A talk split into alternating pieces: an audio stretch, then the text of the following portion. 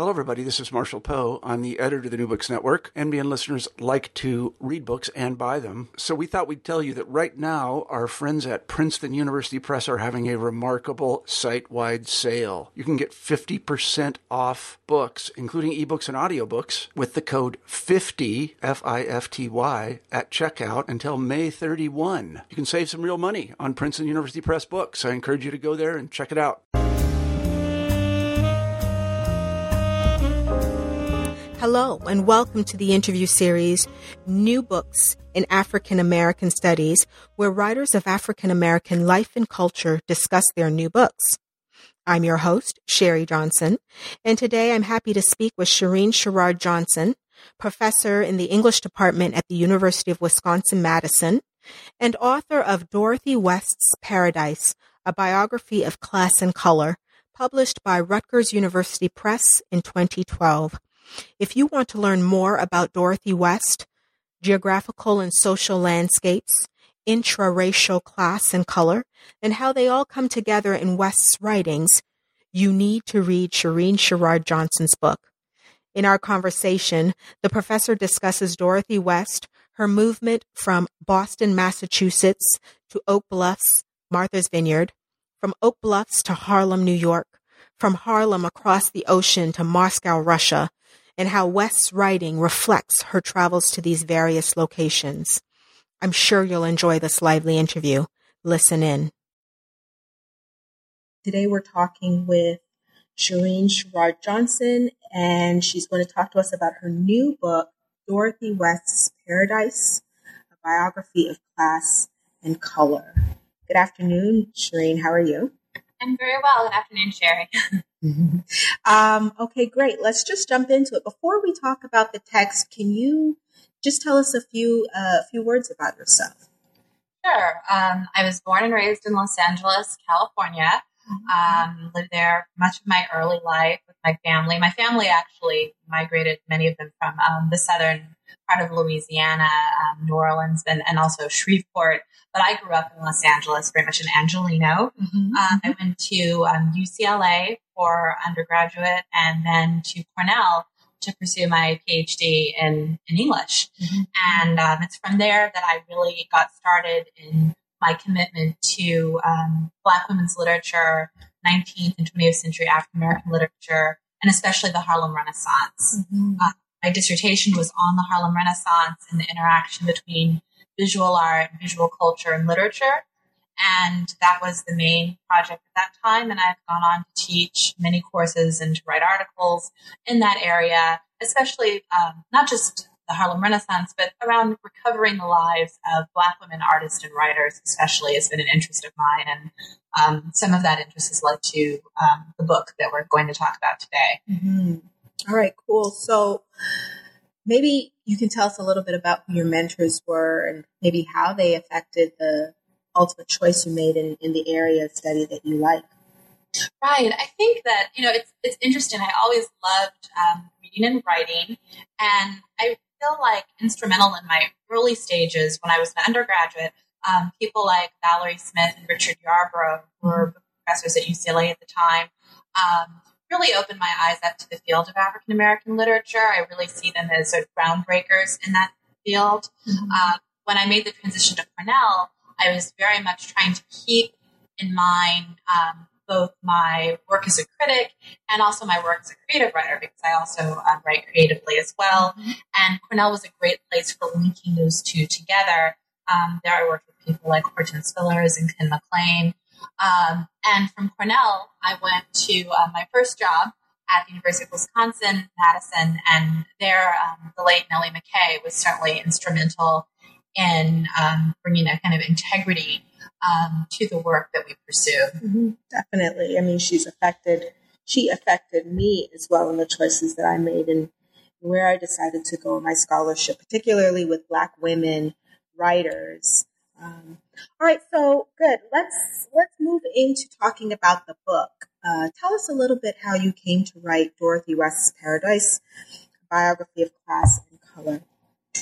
Well, um, Dorothy West um, was a writer that we very much associate with the Harlem Renaissance, and having written a book um, that primarily focused on women writers during that period, I always felt a little guilty that there wasn't a chapter on Dorothy West um, in that first book that I did, Portraits of the New Negro Woman. And part of the reason is because she comes to Harlem very young and she doesn't publish her first novel until the late 40s, until 1948, when she publishes The Living is Easy. And because of that, she fits uneasily, I think, within the markers we often think of as the Harlem Renaissance, even though she's considered a Harlem Renaissance writer. Um, and so I'd done some work on her. I'd published an article on her before in the African American Review, and she just lingered. Um, in my mind. Um, during my dissertation research, I found a manuscript, a handwritten manuscript of The Living is Easy. And it was just wonderful to read through that and to kind of hold that in my hands. Uh, but you know, so she just lingered as someone who I wanted to return to.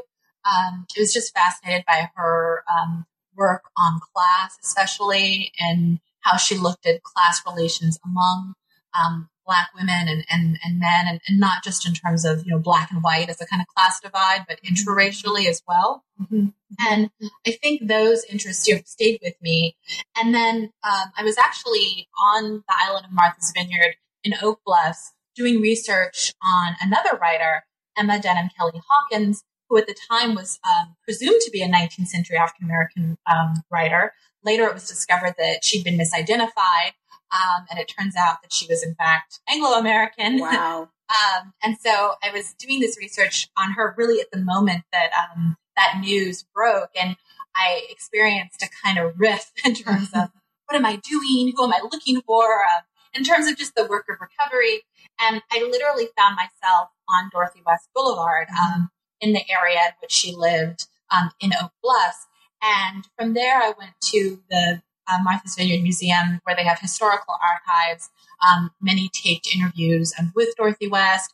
Um, her Vineyard Gazette articles are also cataloged there. And so um, I began to, you know, I think then do the early foundational work of returning to her and thinking about her, um, not just in terms of doing a literary biography, but also a biography that was very much centered on place. Mm-hmm. And that was really, I think, making that shift. Um, it's very similar to the work I've done in terms of recovering um, Black women's lives, Black women's writing, but um, a little bit different, I think, in that I very much wanted to explore um, the issue around class division and, and, also space and geography within her writing, but also within African American culture in general. Mm-hmm. Yeah, so it seems like she literally jumped up and and asked you to write about her this time, right? I felt a little like that. Mm-hmm. Mm-hmm. Okay, so then it seems that there's, or maybe I should ask the question: Is there a problem you're trying to solve in this text? I know that you're interested, or you said that you're interested in recovering or continuing the project of recovering Black women's writing from this period. Um, but is there a particular problem that you are trying to address in the text? I think the problem is understanding the relationship between, um, or understanding, I guess, the, the subtleties and intricacies of class in the African American community. Um, it was my sense that you couldn't just think about class in the Black community the way we thought about it in mainstream culture. Mm-hmm. Um, that those lines are often muddled. That um, wealth, um, even when it's passed on, it's, it's, sometimes not passed on intergenerationally in the same way that it has been amongst like established families like the Kennedys and the Vanderbilts. Mm-hmm. Um, there are fits and starts, and many of these are a response to the um, you know, economic, um, persistent economic discrimination uh, within the Black community. And so I was very interested in how um, those individuals um, struggled within mainstream culture to um, surmount difficulties, the kinds of strategies they use to negotiate, um, to create a space for themselves that would be um, alongside, but also separate from uh, mainstream society. And mm-hmm. I saw the community of Oak Bluffs as one such site. Mm-hmm. Um, and in my book, I think about it almost as a nationalist site, but it's not usually how people would think about nationalism because usually the upper middle class um, black community, they've been um, in many ways considered, you know, the bourgeoisie, you know, going back to E. Franklin Frazier. Right. It, it very much has been the underclass. It's been the focus of study. And it makes sense because that's the majority um, uh, the majority and the, the hyper focus within um, Black studies would be on the underclass.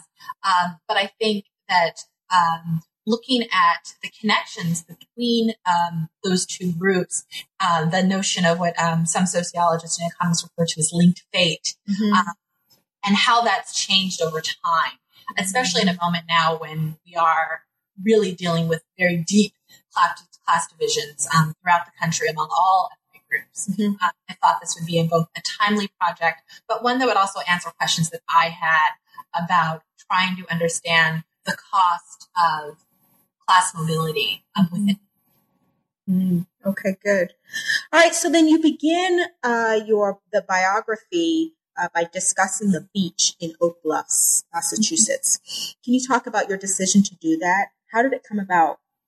Yeah, well, I, I think I wanted to shake up the form of biography that begins um, with birth and kind of ends with death. Yes. uh, because that wasn't the kind of project that I wanted to do. And so I felt like by beginning by discussing a beach, I would um, f- keep the focus on space, which was something I really tried to continue to think about throughout the book as yes. a factor in terms of class, environment, lifestyle, all of those things.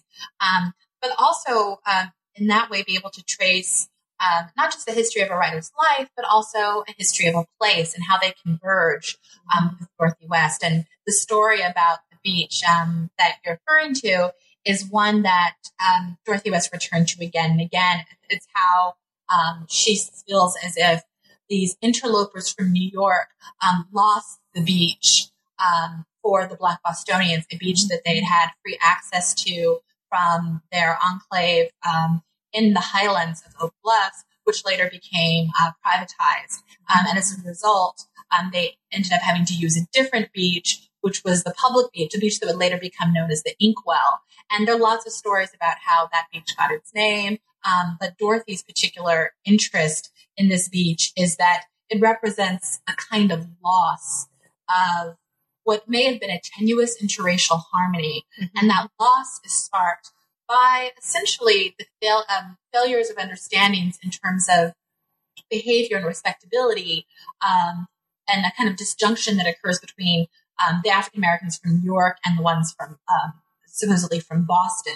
Mm-hmm. Uh, but smuggled within there are all kinds of issues around Southern migration as well. Um, a lot of the things that she associates with New Yorkers are the sim- similar things that she would associate with Southern um, immigrants to um, Boston um, mm-hmm. as well. And so it's really there that you get to see where some of these class divisions come out mm-hmm. um, and how they're defined by region, not just by economics, mm-hmm. um, and certainly not just by by race. Mm-hmm. Uh, so that was, I think, one of the reasons why I wanted to start there to really foreground that my perspective was going to have this focus on class, but was also going to be very interested in how both um, how by moving through different spaces, Dorothy West's perspective changes. So um, Oak Bluffs is one important site in the book. There are other sites that we move to um, throughout. So the book, I wouldn't say it's completely structured along spatial lines, but mm-hmm. um, the story of these places, I think, is um, in many ways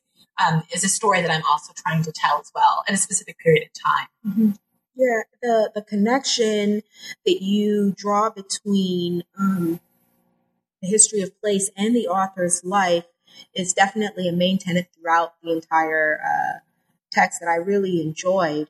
Um, can you just talk a little bit about what the relationship is between geographical um, and social uh, landscapes as well as the individual? Mm-hmm. Yeah.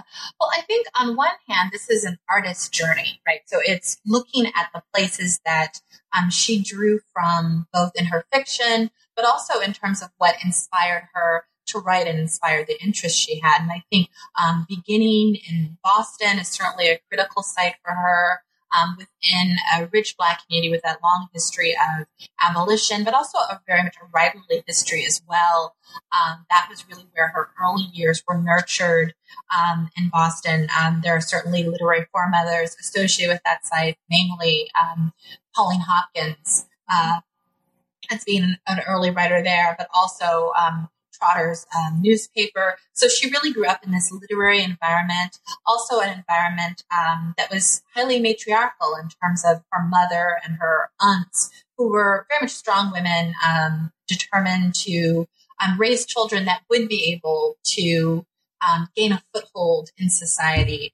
Um, so Boston, I think, is very instrumental in her early years. Mm-hmm. Very early, they do begin to go to Oak Bluffs, and over the course of um, her life, Dorothy goes from there to ultimately to Harlem, at one point to Moscow and to London. Mm-hmm. And every space, I look at these spaces um, or consider them as possibly or potentially utopic sites. That is the sense that what about these places might make them protective spheres, either for artistic development or spheres that can be, um, I'm not sure if insulated is quite the right word, but maybe antidotes to racism and to Jim Crow, right? Mm-hmm. So part of what she's looking for and the groups that are she's surrounded by are looking for places where black art, black writing can emerge, um, not so much unfettered, but maybe in a way that it is um, less claustrophobic, right, mm-hmm. than um, the society that um, the segregated society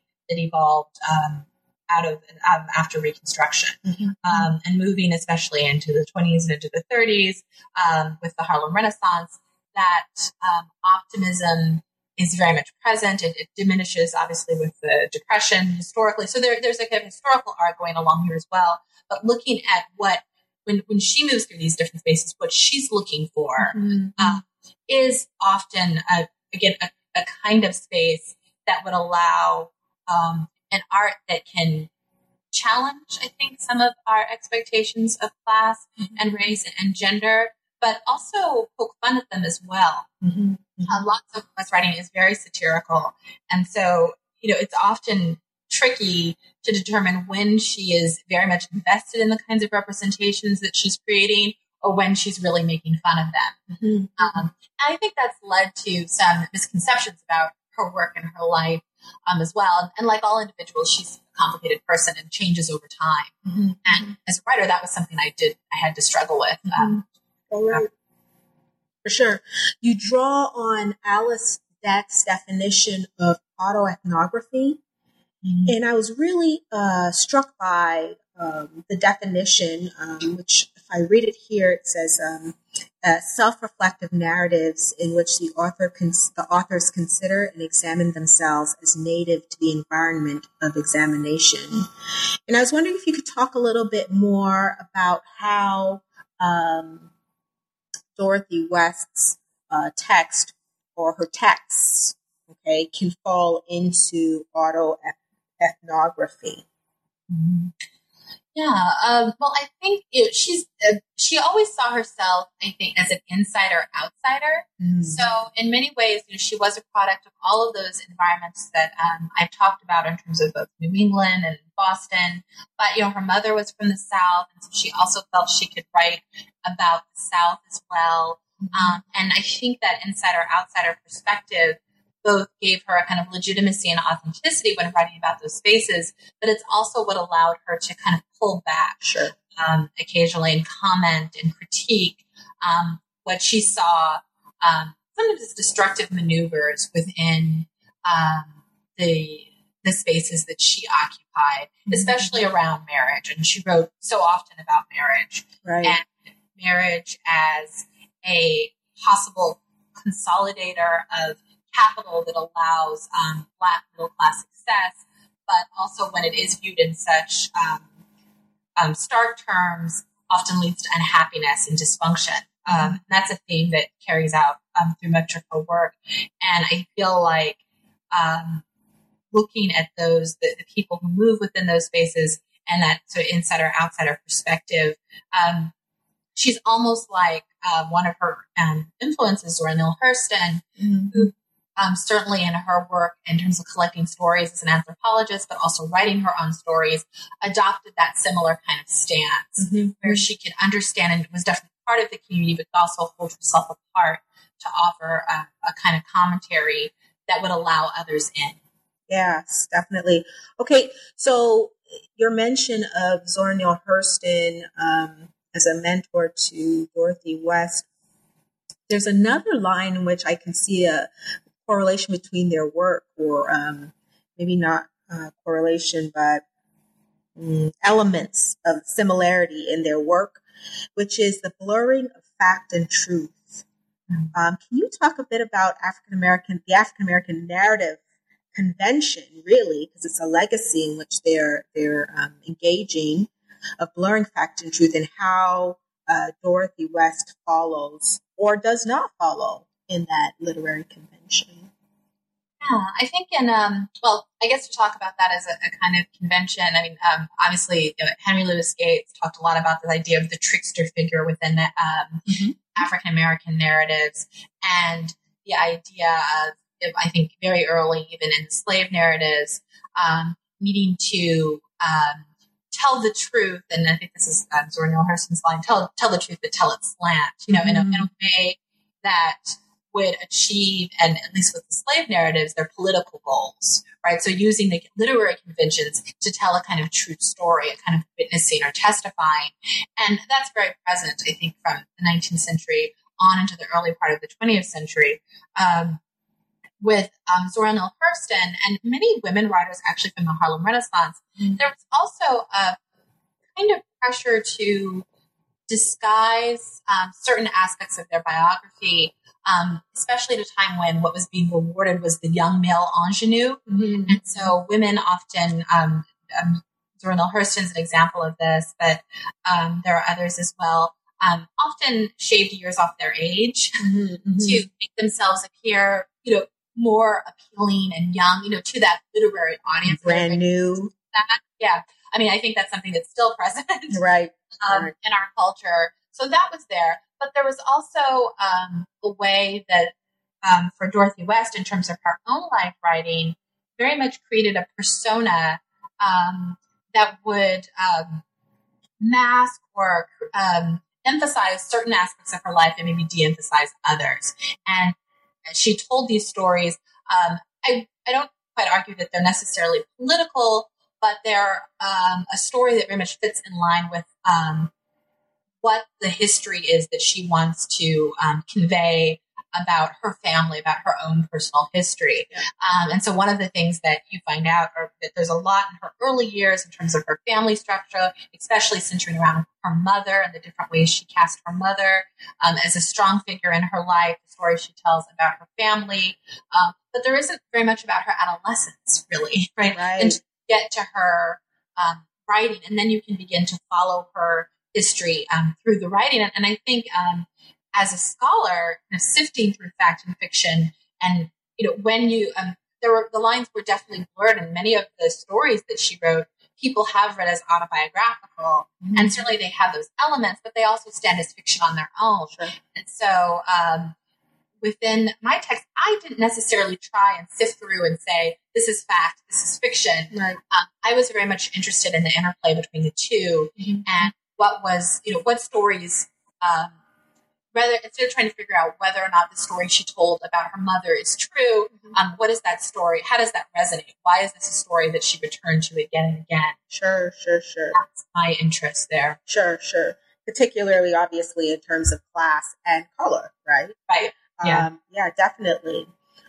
Okay, so let's move to Moscow now. Let's go to Russia. Your chapter on to Russia with love. Um, here, I can definitely see a clear um, return to the connection between nature and personal and or social landscapes.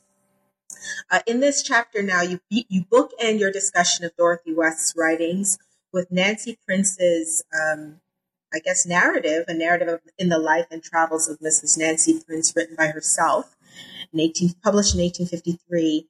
And then at the end, Andrea Lee's Russia uh, Journal, published in 1979.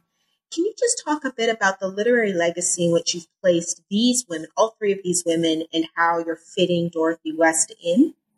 Yeah, sure.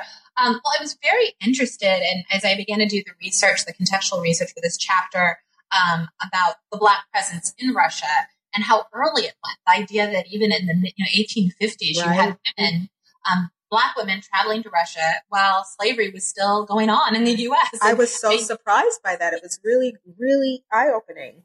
Right, that this is a free woman. You know, she gets on a boat and she goes to Russia. She's not there as a slave. She's as part. She's part of um, a diplomatic, you know, attaché, you know, that her husband is working for the czar, you know, and she um, offers this travel narrative from that period. And I thought that was a fascinating um, way to think about what it meant then some 70, you know, years later for Dorothy West to be on a ship going to Moscow um, with this black and white group to make a film about um, oppression in the U.S.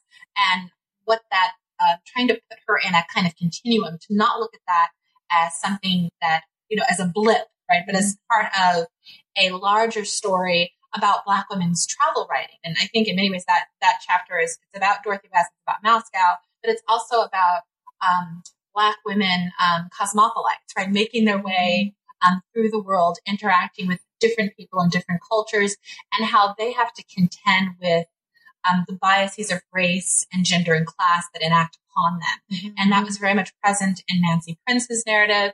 And it's also present um, even into the late 20th century with um, Andrea Lee's journal, although um, she very much cloaks um, her um, how she how she is read visibly, and that she really doesn't disclose um, that she's African American until three quarters of the way into the book. Mm-hmm. uh, and so then as a reader, it's hard to discern, right, how racial difference appears there. The gender, um, the gaze, that that's certainly present in her work. Um, but I definitely see her or see these, um, part of why I use them as bookends for West Story is to try and understand um, what uh, what Russia might have symbolized beyond just say um, a, a, communist um, experiment, mm-hmm. um, or, or, even um, as something that demonstrates any of the author's commitment to Marxism or kind of radicalism, because one would never characterize really Dorothy or or even um, Andrea Lee in that way. Right. So part of what they're looking for in Russia and what they get is a certain um, perspective on class stratification and how under a social system it might be different. Um, but what they don't necessarily, neither of them come back uh, communist, right? And in Nancy Prince, her feelings about Russia are very much, um, are obviously earlier, right? This is Tsarist Russia, Imperial Russia mm-hmm. that she's visiting. Um, and yet there's a strange consistency amongst this 150 year span. And I know historians probably think, oh, how can you put together these such different um, right. time periods? Right. Um, but I really do see that, you know, my, what I'm following is the idea of, you know, the black woman traveler. Mm-hmm. Um, and we don't think, we think of, of their world, especially in the early 19th century, as being very circumscribed, as opposed to one in which boundaries were more fluid and which people learned to negotiate and manipulate expectations in order to achieve a kind of mobility that we often don't expect women in that era to have. Right, right, right. I wanted to read a quote from uh, from the chapter where you're kind of talking about how all three come together, um, and it says, "quote the frame stories included here demonstrate that Black women's perspectives on their various Russian sojourns are highly attentive to the social reception of their bodies with that space, the luxurious and bourgeois indulgence that their specialized status allows, and the contrast between their treatment in Russia and their lives behind the veil of American race relations. They also demonstrate that travel writing is by its very nature impressionistic and irre- irrevocably informed by the personal. Uh, end quote. Can you just talk a bit about the importance of travel in general, uh, but to Russia in particular, to the development of identity as Black women for Prince Weston Lee? Mm-hmm. Certainly. Um, well, I think in, in general, what it allowed, I mean, each, it allows something different for each of these women because they're writing from very different specific historical periods. But I think what it enabled, certainly for Dorothy West and others who were part of that uh, Russia trip, was um, a removal from the context of U.S. racism that, in many ways, for people who are middle class, they really saw the circumscription of um, access to things which financially they should be able to do, like eat in restaurants or go to the ballet or these kinds of cultural events that middle class people were beginning to partake in, mm-hmm. that they were not allowed to partake in because of Jim Crow, um, even Jim Crow, even as it stretched into the North. And so being in, um, they had a acute perspective of being prevented or of not being able to access that. Sure. And so in Russia, because of their specialized status as foreigners, right? Because precisely because they are U.S. blacks, they are then um, treated with this specialized status where they have an access to a lifestyle that even um, Russian citizens during this time did not have an access to. Right. And so it shifts their perspective in terms of understanding themselves, possibly as Americans, um, but also many of them just talk about understanding themselves as human on a certain level, right? Mm-hmm. That um, stepping outside the um, context of race relations in the U.S. Allows one to see um, other kinds of ethnic distinctions, national distinctions, and, and maybe um, it changes your perspective on yourself. I think many of the travel writers talk about um, not really feeling like um, American citizens in the U.S., but then abroad, sure. having a perspective of themselves as American or understanding themselves as American, mm-hmm. um, for better or for worse, right? In that context, um, and so I think there's a kind of freedom that Dorothy West really experiment, uh, experiences there, um, even for someone who had had a, a relatively sheltered um, life. Mm-hmm. Um, she experiences the sense of freedom that allows her to explore, experiment, both in terms of her own sexuality and in terms of her writing. And I'm not suggesting so much the writing that she gets done there, but especially the writing that she does afterwards. Mm-hmm. mm-hmm. Um, I feel like she comes back from that experience, if not a communist, certainly um, with a different perspective on class relations that she then puts into her fiction. Um, and for the, I think for, you know, Nancy Prince, um, her her definition as a, a traveler in many ways allows her to escape um, the noose of slavery. At one point, even using her Russian affiliation to prevent people from bringing her um, off the ship when the sh- ship is docked and, and a slave state, and, and she's able to use that protection right.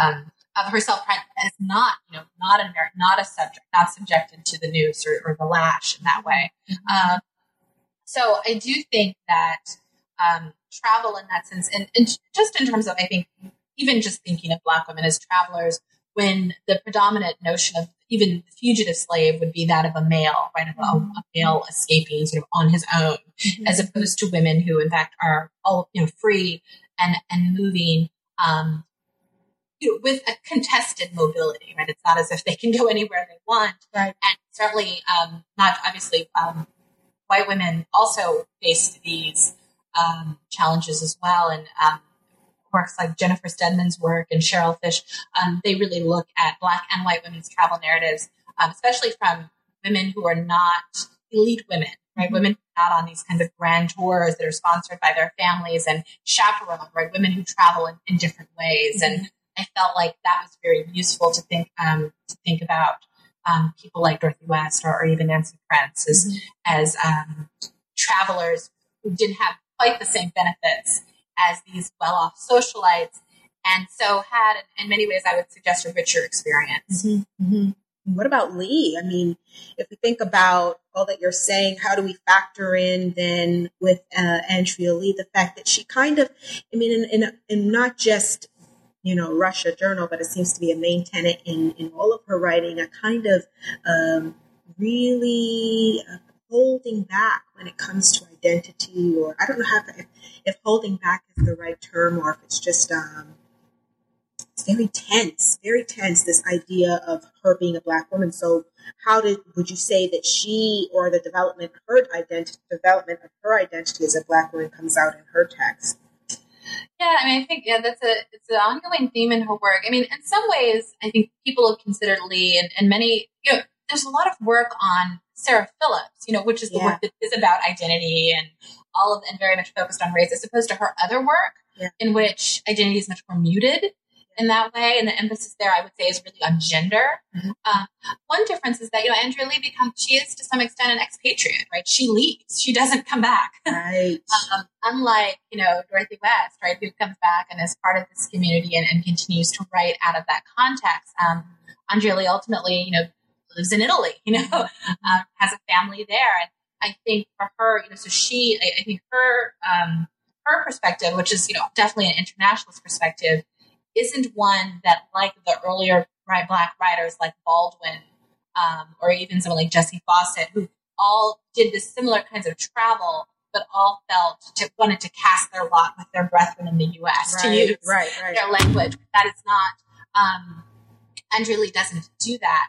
And I think, um, I don't know that we can look to Russian journal necessarily for the seeds of why that happens in her work, but certainly the perspective that she takes there, which is very much a cloaked, protective one, um, that only at certain moments highlights her visibility or the vis- visibility of race, right? Mm-hmm. Um, and that is part of, I think, a growing um, um, a growing trend in um, what people would call post civil rights literature, right? Mm-hmm. How to um, rethink a different relationship to racial identity, um, one that is um, a hybrid, right?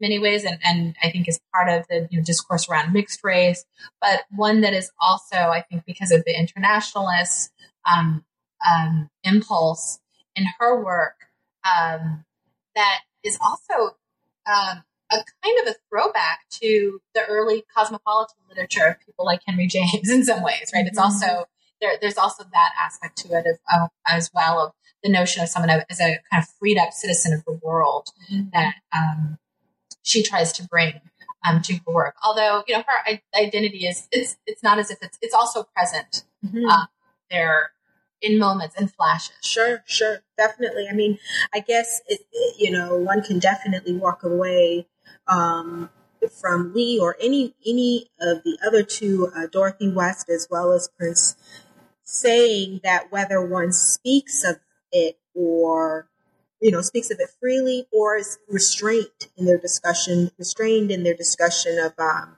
race, their racial identity, it's still there. It's still present right? It's still something that we're looking for, at least. Um, and maybe, I guess, I guess maybe this is a nice movement into uh, the, the, question of performance as race.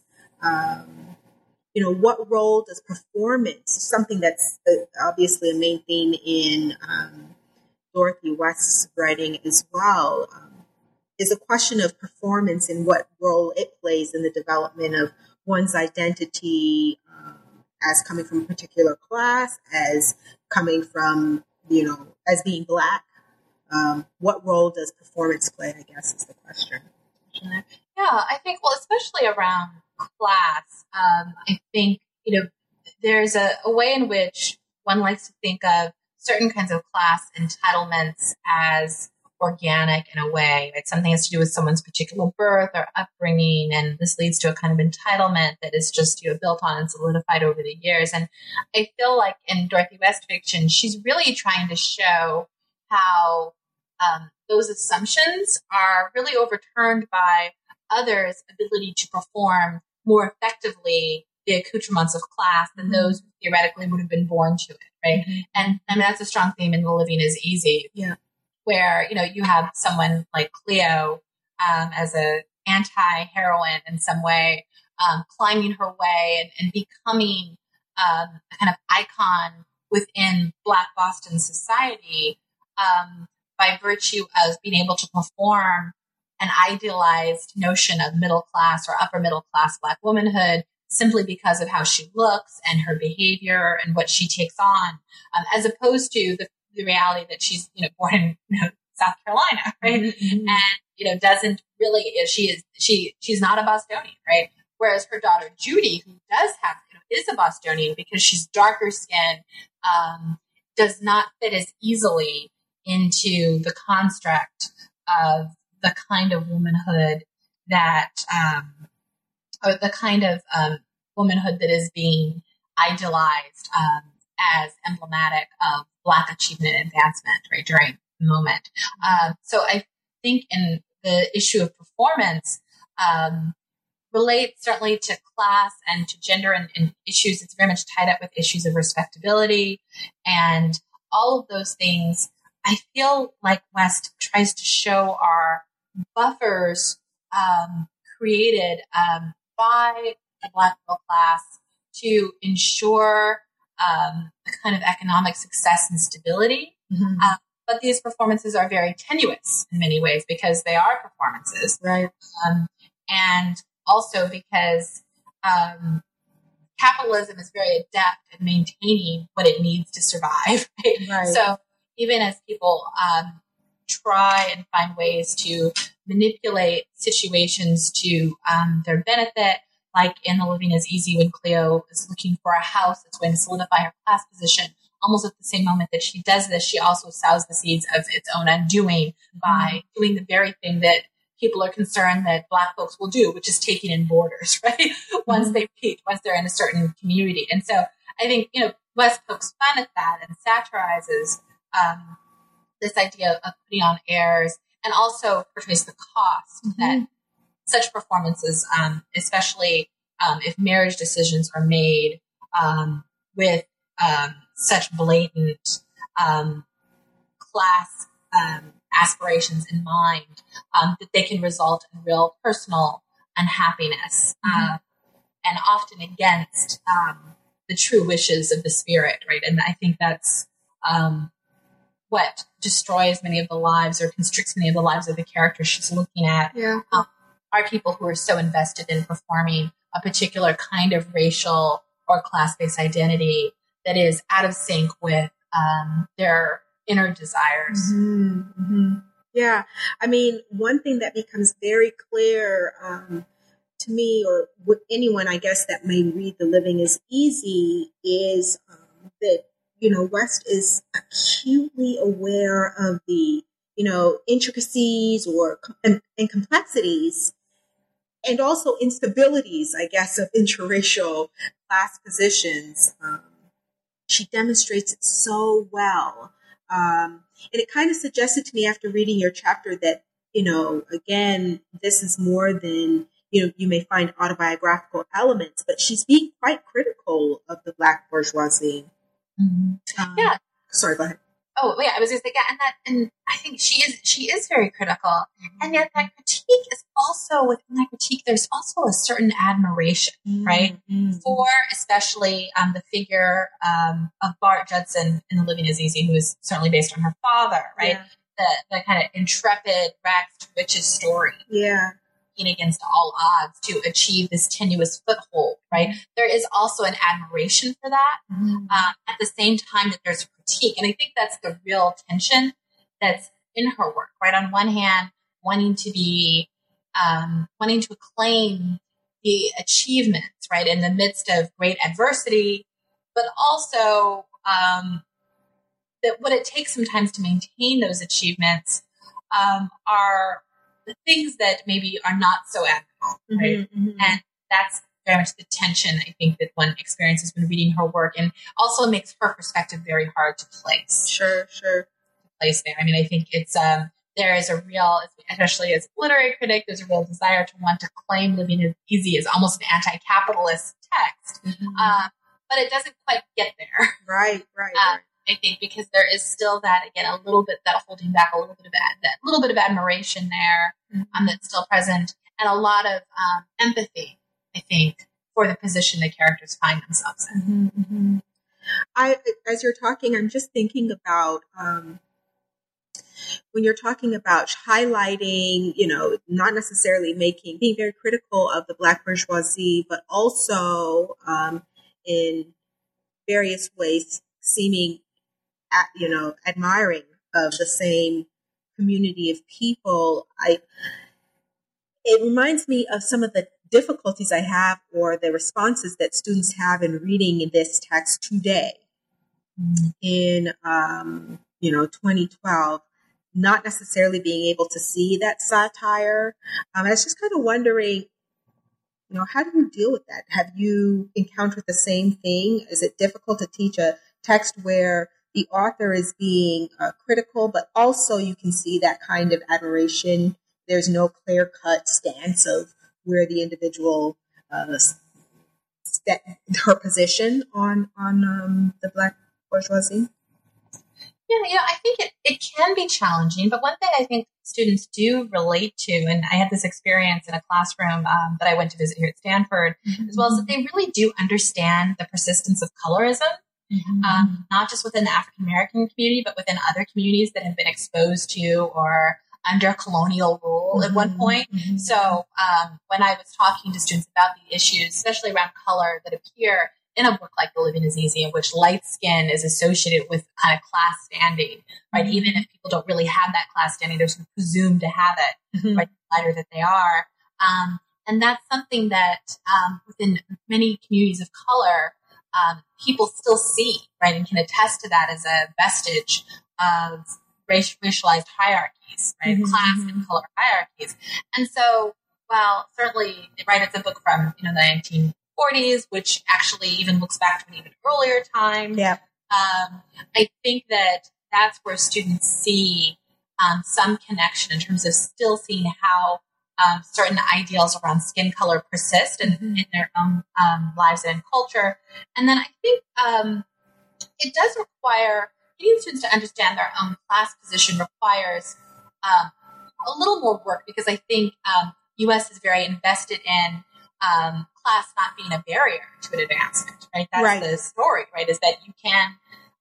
you know, that's the Horatio Alger myth, right? It's, it's mm-hmm. very critical to the notion of a success in American culture that class is not an impediment.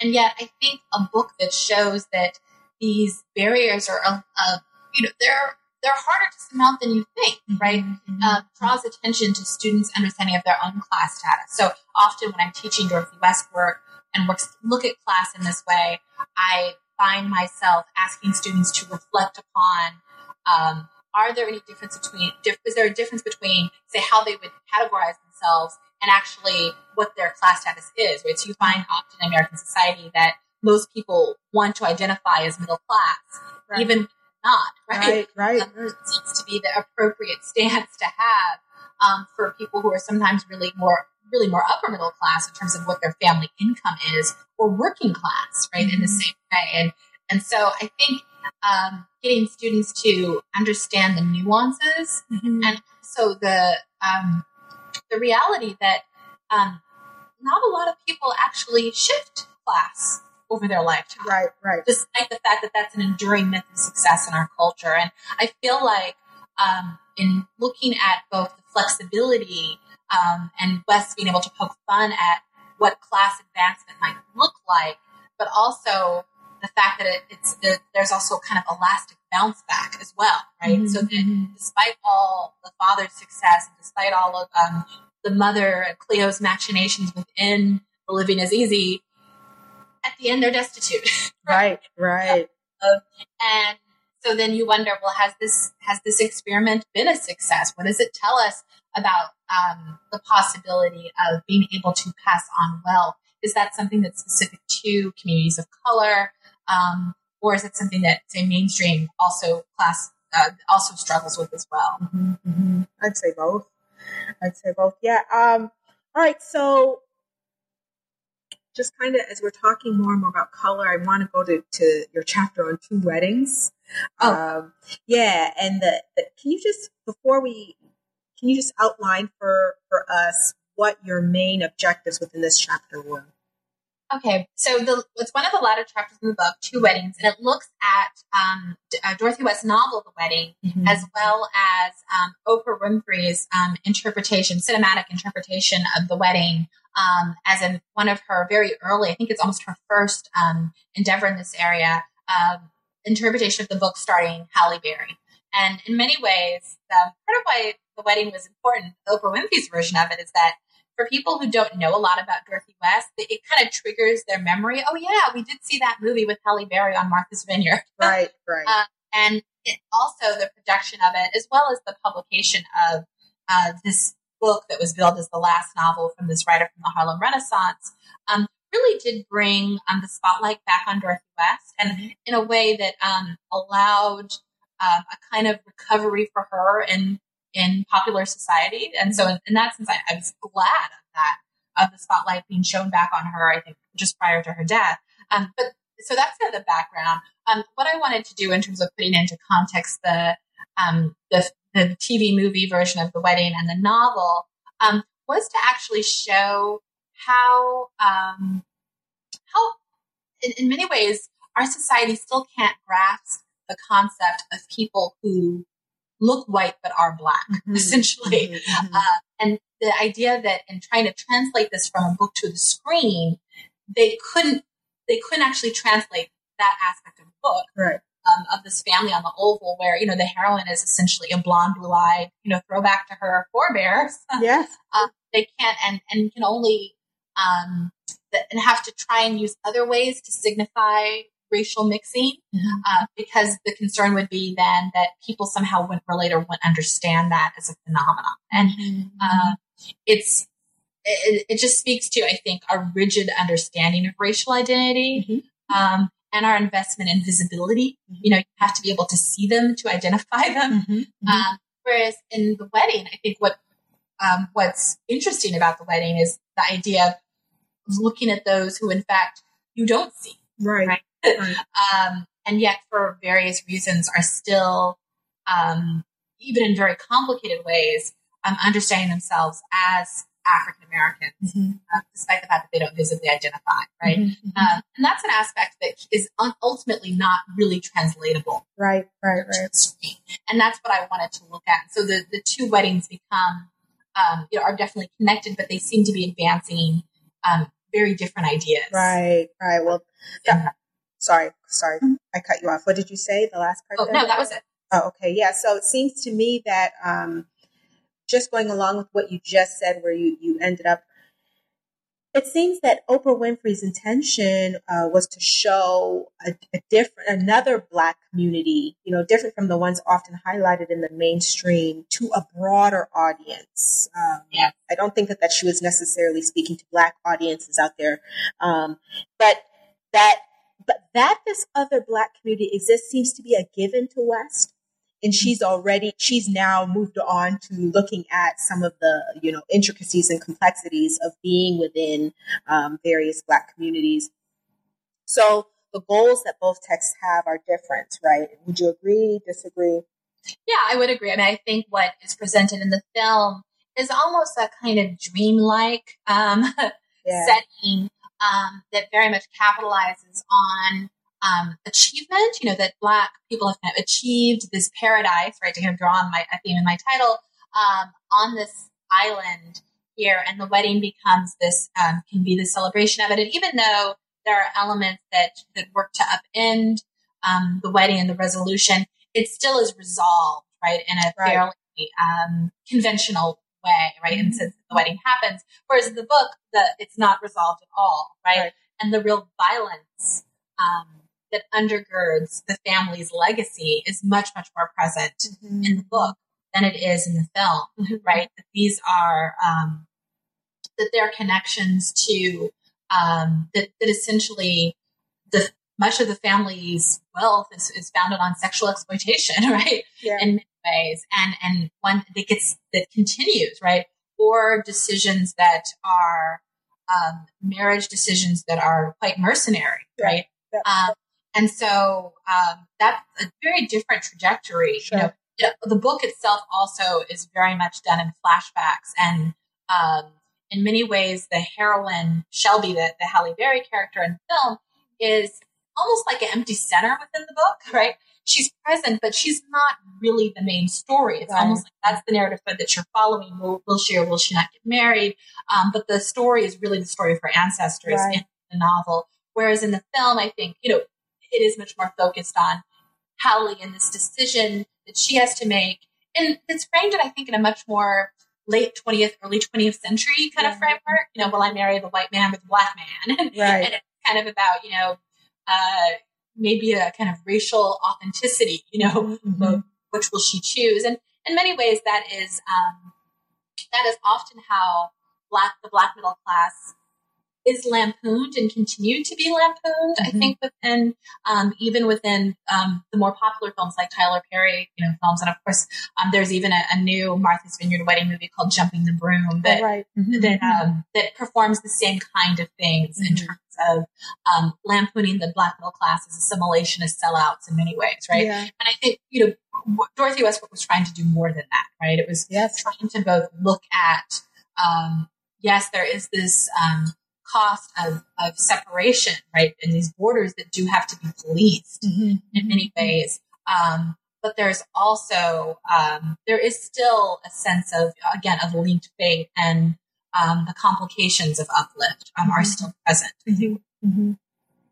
You know, do you think, I'm just thinking, just like you said, um, you're drawing on another, you know, movie that's come out recently and I'm wondering, uh, jump, jump the broom. I'm talking about. do you think it's easier to demonstrate the um, ambiguities of racial phenotype on the stage as opposed to on a movie screen?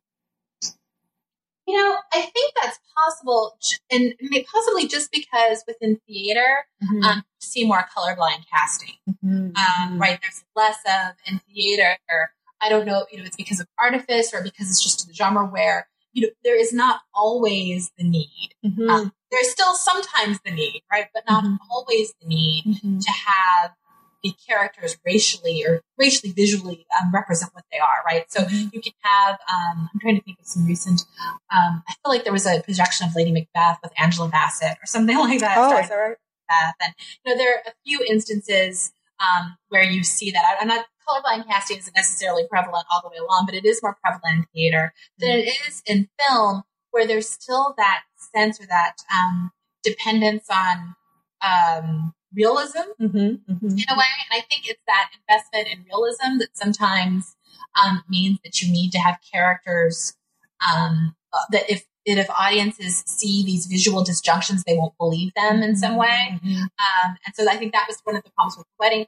I do think, though, um, that that is probably changing. I almost wonder if the wedding was made today, if it might be cast very. I mean, obviously there would be different people, but I think the the um, the ideology behind the casting of that film might be very different. Sure. Because you have many um, actors and actresses now who really do exist in, as ambiguously placed mm-hmm. initially and, and sometimes fill um, different kinds of roles. Mm-hmm. Um, um, people like Zoe Saldana, or particularly a lot of the Latino actresses, and mm-hmm. Mary Beltran's done a lot of work on that um, the, the notion of the mixed race actor mm-hmm. as this, um, as a, a, a, actor that can appeal as a, midi- a figure of mediation, right? Mm-hmm, Which mm-hmm. is in some ways old, right? We know that these figures within fiction, right? We know that we've always had these characters that um, in passing novels, right?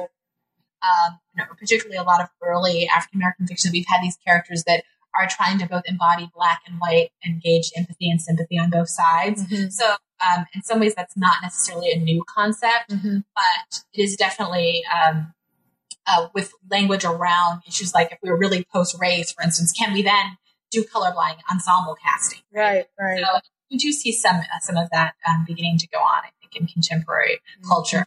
Mm-hmm. In terms of the color, though, in terms of it, hello. Yeah. Oh, sorry. I thought. Sorry, sorry I thought the call dropped. All right. But in terms of um, color, this summer I uh, this summer last year, Sanaa Lathan was in a, play on the stage called By the Way, Meet Vera Stark. Oh. Have you heard of it? No, I haven't.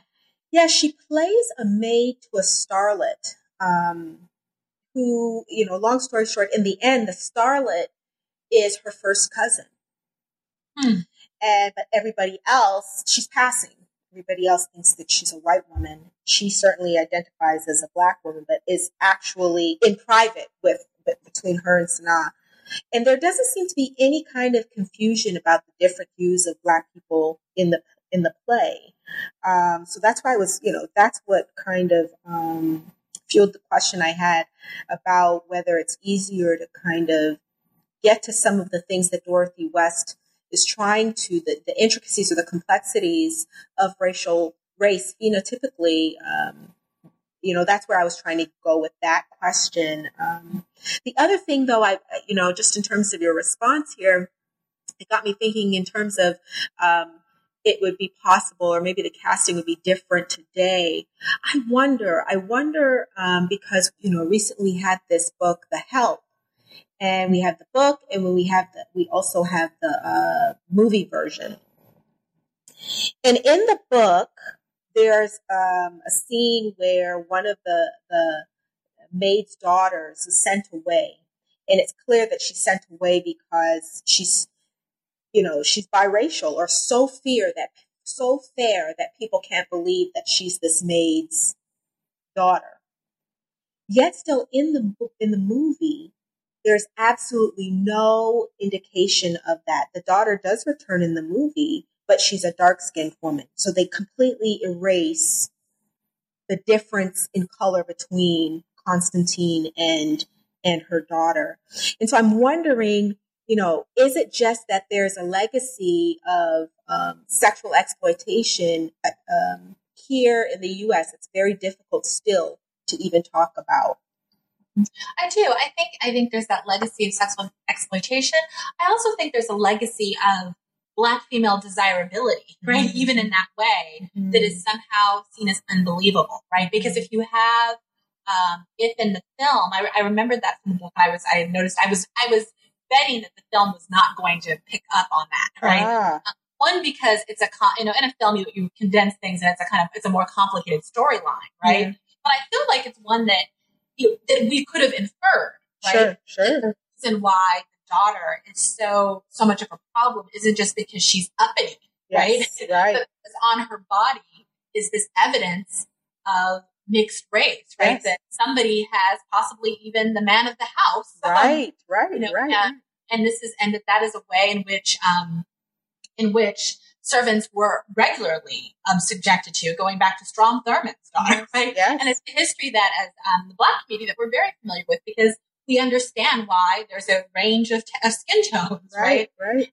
And I think that the assumption that somehow that would not be easily understandable within a mainstream, you know, society, as if that they would somehow that would be a mystery, right? How right. did she like, right? Right. Um, and even within the book, they describe her. They don't really suggest that it's from. They, actually the book actually dismisses the possible sexual. That's right. Yeah, that's true. The book says, "Oh, she's kind of like a throwback child, right? right you know, an earlier generation, right? Not, not the father of the heroine, right? right, right. He's maintained in terms of his integrity, mm-hmm. right? And I think in the film, possibly they could not have been able to maintain the integrity of the family mm-hmm. without that. Yeah. Um, and so I, I, so I wasn't surprised to see that they substituted that um, in there because there were felt to have been this explanation. Whereas I think um, understanding in West's texts is that there the, explanation has been clear for a long time, right? Mm-hmm. That what put these women in jeopardy was not just, you know, evil mistresses, but it was in fact um, the consistent exploitation of the husbands as well, right? Mm-hmm. And that's also a story that we know and that Black women have told. Yes, yes, yes. I mean, yeah, right. But yet, it's not part of the the story that the, the the film or really the book wanted to get at. Right, right, right. She kind of shirked that part of you know it was clear that it was just kind of a dismissal. There was opportunity for her to talk about something there, but she um, talk about Kathryn Stockett. She really didn't.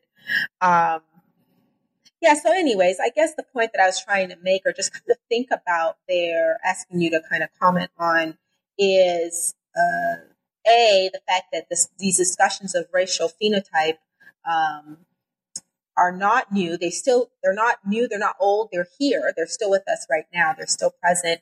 And that, um, Dorothy West was, was really trying to investigate those questions, um, in ways that it seems that people aren't really, um, getting at today. And I don't know if it's because of that translation into the movie screen that, that that exists. Um, all right. So in your coda, you say that you wanted to quote offer a glimpse into the multiple geographies that um, Dorothy West inhabited and how those spaces shaped and were shaped by her writing. I think you did an amazing job. Um, you also say that you sought to understand the evolution of intraracial class and color divisions over the course of the 20th century. Did you find an evolution? you know what what my sense is that and it's it's something that i i, very, I have a lot of ambivalence about is that um, within the black community those class divisions um, are widening um, in a way that um, that they've, they've continued to widen right so not just in terms of um, the idea that in one group has had more success um, over time which you know they have but also that another group in, in many ways has remained stagnant and if any, in some ways even more circumscribed than before. And many people point to, um, you know, after the civil rights movement that, you know, what integration did in terms of a term, um, um, that I've, I've, heard just recently called bright flight. Bright um, flight. Oh. Bright flight, right. Or you get like the idea that, you know, after, um, in, you know, within black communities and once integration happened, that the class of say people who are doctors or lawyers or teachers could now go live somewhere else, right? right? They didn't have to stay within the black community. And so resulted in those communities um, losing the kind of this is a, a kind of theory of, of um, ghettoization, right? That right. lost certain kinds of role models, right? Mm-hmm. And so mm-hmm. um, what then, you know, what then was left in terms of advancement or achievement. Right. Um, like a brain drain. Uh, yeah, like mm-hmm. in that sense. Yeah. Um, it's complicated now because you also have the situation of uh, those same, say, professionals that may have fled, you know, in the 80s, returning, right? Yes. um, returning to those communities as well. So I think that complicates things. So I, I do feel, however, though, that, you know, that there is, um, even though there are widening class divisions, that there is still, um, there is still a sense of, of linked fate that in many ways, I think many of the discussions um, around post race mm-hmm. have been, um, I feel like that's for some of the discussions, especially those, those discussions um, that have um, emerged um, with regards to people who want post race to be a kind of freeing for like blacks to somehow be individuals, right? And mm-hmm. that, that line of thinking. Um, that there is this sense uh, that that's what the division is allowed, right? That um, rather than um, the kinds of critiques of the black middle class to sellouts or Uncle Toms, um, there is maybe even a kind of shaking off of that kind of identification mm-hmm. at all, right? And I, and personally, I mean, I think this is part of what's behind um, the desire to say, for instance, identify. Um, well, I, well, I guess the, the changing identification of even the term mixed race, you know, yes. has to mean something very different in the 21st century than it does um, in the 19th century, right? Mm-hmm. Um, are you uh, where people I think now maybe trying to show not so much mixed race, but they say that they're bicultural, right? right? Two different cultures that have kind of blended, as opposed to say somebody in um, like you know Harriet Jacobs, she was not bicultural, That's right? Right, right, right. Even though she was technically mixed race, right? Mm-hmm. So I feel like you know these issues of color and class, they're still they're still present. And so, but there has been, I, I would say, you know, that they do, they change over time. Sure. They change in response to the economic moment. Um, one of the groups of during you know, this past recession, which, which maybe is, you know, uh, beginning to emerge out from yeah. was very devastating to the black middle class, mm-hmm. who so much of their income was invested in property, right? And yeah. something that West writes about all the time. And so um, there was this way in which, again, an example of almost like in the Living is Easy, in which advancement um, is tenuous and can be undermined. Yes, yes, um, yes. In a fell stroke. So I guess what I guess now I'm wondering, well, has there been um, so much an evolution? Evolution, yeah. Right? I, mean, I think there has been an evolution, but it's not one that's a kind of linear movement, right? Um, just as history is not linear, right, in terms of how it, we move through it. So I think you know there are changes, and I feel like that's why West writing does offer insight into thinking about class dynamics yeah. interracially even though, right, she's a writer from, say, who wrote, um, you know, 50 years, 60 years yeah, ago. Yeah, yeah, still so relevant, still so pertinent, the, the themes that she's dealing with, um, even today. Well, Cherie, we've taken up a lot of your time. Um, before we go, can you just tell us what you're working on now? What can we expect up from you soon? Well, I think um, I'm a little bit of a breather. Yeah. I'm continuing to work. You know, um, my work in the Harlem Renaissance. I'm I'm hoping to put together a, a an anthology of, for for teaching anthology that oh. uh, of the companion to the Harlem Renaissance. Right. Uh, I'm working on that um, now.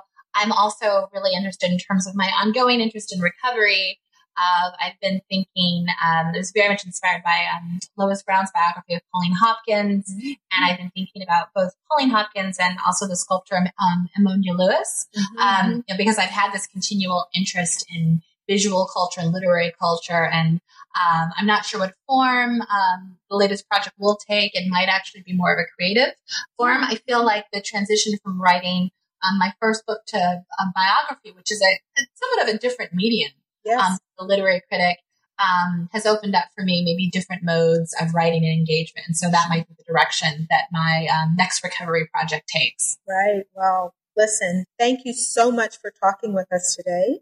Oh, thank you. And we wish you all the very best. Thanks, Sherry. You're listening to the interview series New Books in African American Studies. Today, I've been talking with Professor Cherene Sherrard Johnson as she discusses her new book, Dorothy West's Paradise A Biography of Class and Color.